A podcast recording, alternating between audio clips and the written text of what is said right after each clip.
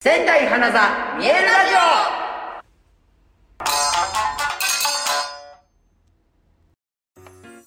オはい始まりました仙台花座からお届けする心弾む演芸バラエティ仙台花座見えるラジオえ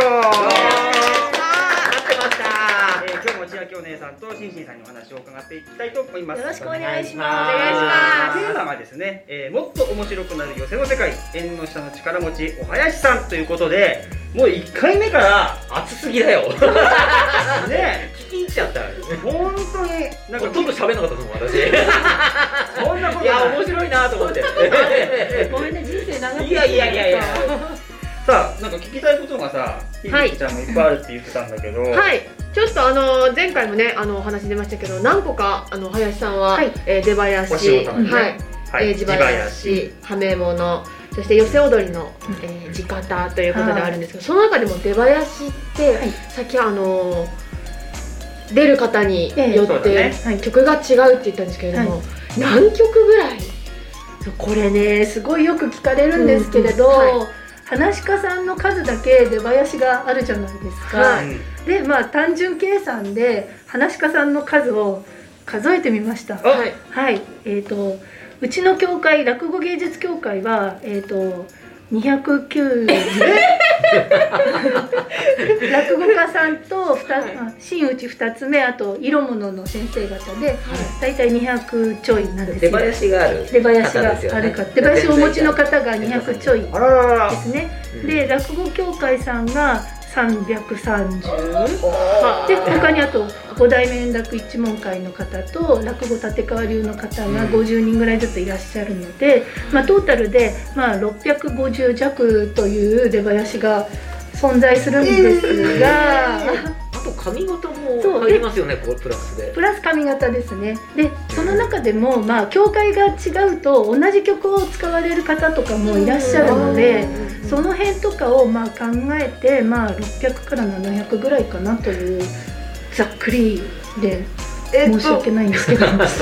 ね、芸人さんとしては600いてもまだまだ少ないなっていう気はするんですけど曲だけで言うと600曲あるのっていうことになってくるんで凄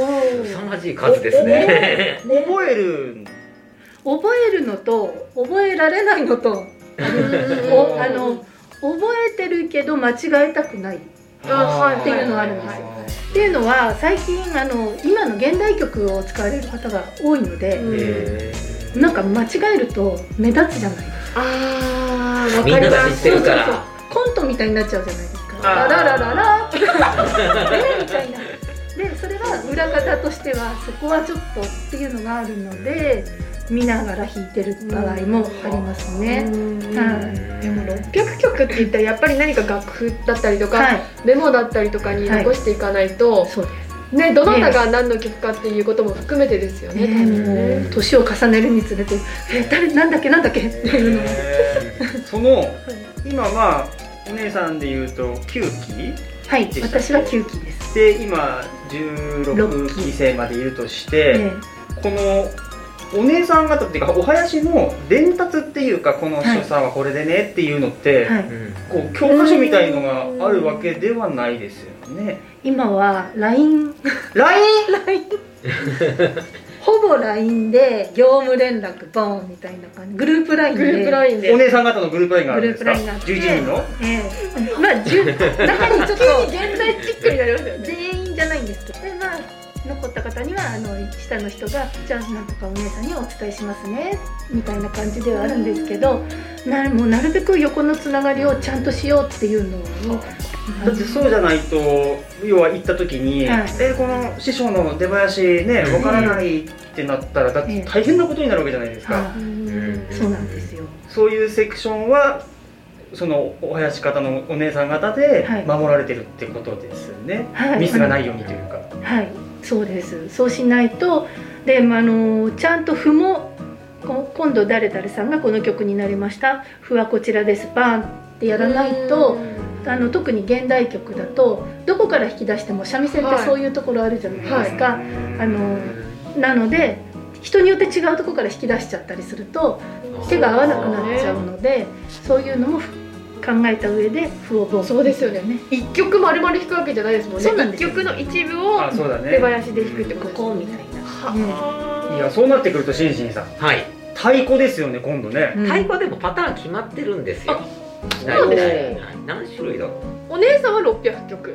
それに合わせる太鼓のパターンっていうのはざっくりと 5, 5種類くらいです かねおいなんだよいやいやいやもうちょっとあるもうちょっとありますねだから私はそれが覚えられないんで5つ持ってれば大丈夫だみたいない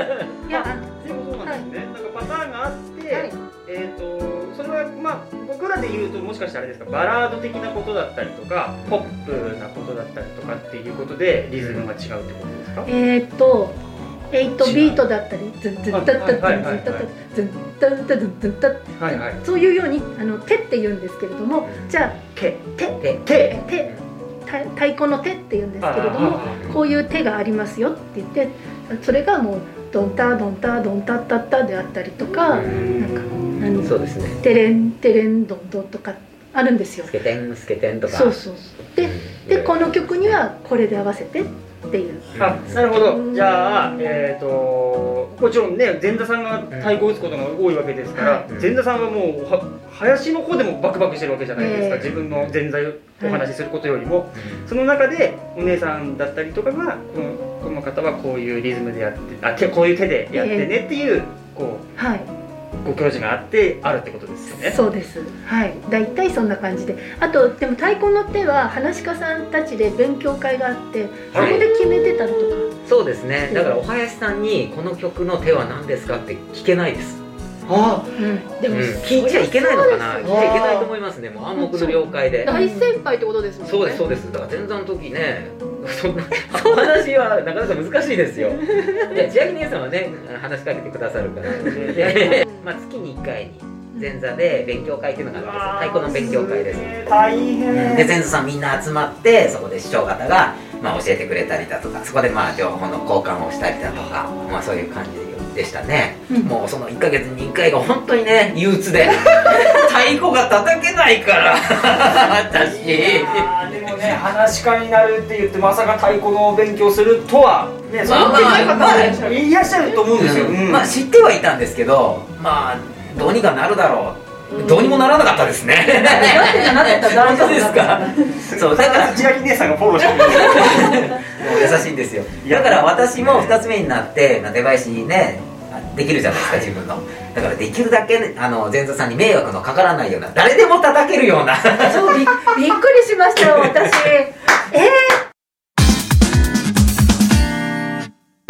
しんしんさんの出囃子が、あの太鼓の手が木魚って言うんですけれども、うんもうねびっくりしたんですよあの木魚ってあんまり使わないんですけれども、どういう手かっていうとちょっとお願いいですかうん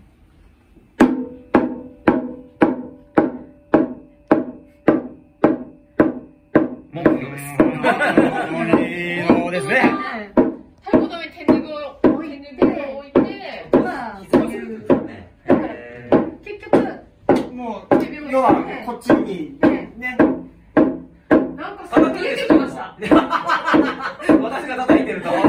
に念仏が出てきますね。あいやなるほどありがとうございます。これを選んだのが誰でもいや私が選んだわけではなくてあまあそうまあ上のあおる姉さんがそう上のお姉さんがそえうしんしんさんはハゲ頭だから頭山っていうまあ落語にもありますけど長唄で、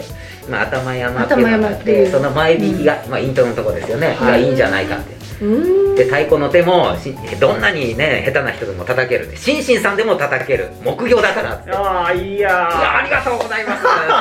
てそれで今使わせていただいてますもうけど入りたての人でも叩けるようなそうねなんですよで大体先ほどもねお話ししましたけどその太鼓の稽古会っていうのが月に1回あるんですけど、そこでね大体あの新2つ目の兄さんの、うんまあ、太鼓の手曲はこれになりましただから太鼓の手はこうですよって教えてくれるんですよ師匠が。ただ私が2つ目になった時、まあね、後輩の前座さんに聞いたら「シンシンの手なんだ?」っつって「木魚です」あじゃあいいや次 っつって私のこと誰も知らないのそうだもういいやっつっていやいいのいいよっつって誰も聞いたことなくてで私の2つ目のお披露目の時に初めてみんな聞いたと、それでも叩けるとそういやなんかねその木魚っていう名前がついてるその手ね、ええっていうのもやっぱ驚きほ他になんかネーミングついてるのってありますかみんなな一応ネーミングがついていて、はいはいうん騒ぎとか騒ぎ騒ぎとか騒ぎは騒ぎっていう曲がうーんあってよくあの吉原のシーンの時とかにあ のこれが難しいんだ入りたての時難しいよね騒ぎはねすごいシンプルなんですけどシンプルなだけに難しい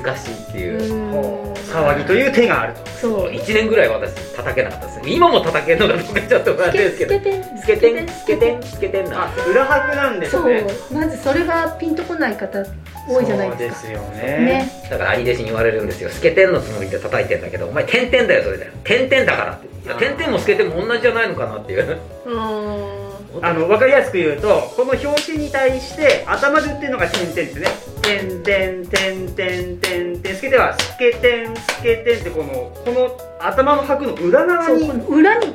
だからあの裏に入れるのって、はい音楽をやってない人にとってはまず一つのこう課題なんですよ、うんそれで私は前座さんたちはほとんどの人は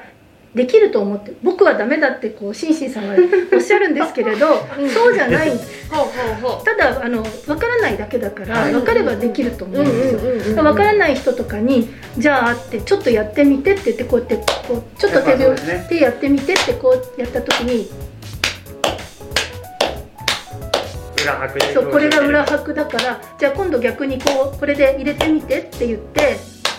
こう裏拍に入れてもらってこれができる人は大丈夫できるからってうんあと何人かに1人その裏拍ができない人っているじゃないですか、うんそういう人にはそういう人用のあの表のま ああーなでるほこどれでちょっとやってみて替えのリズムと言いますかね、ええでも大体のもうほぼほとんどの人は裏拍取れるんだけれどもそれがこう初めてのことでどうしていいかわからないっていうとそうですよねしかうんも口生姜だけで、ええあのあ口生姜って合ってますかねそうですね、香典とかなんて言うんだ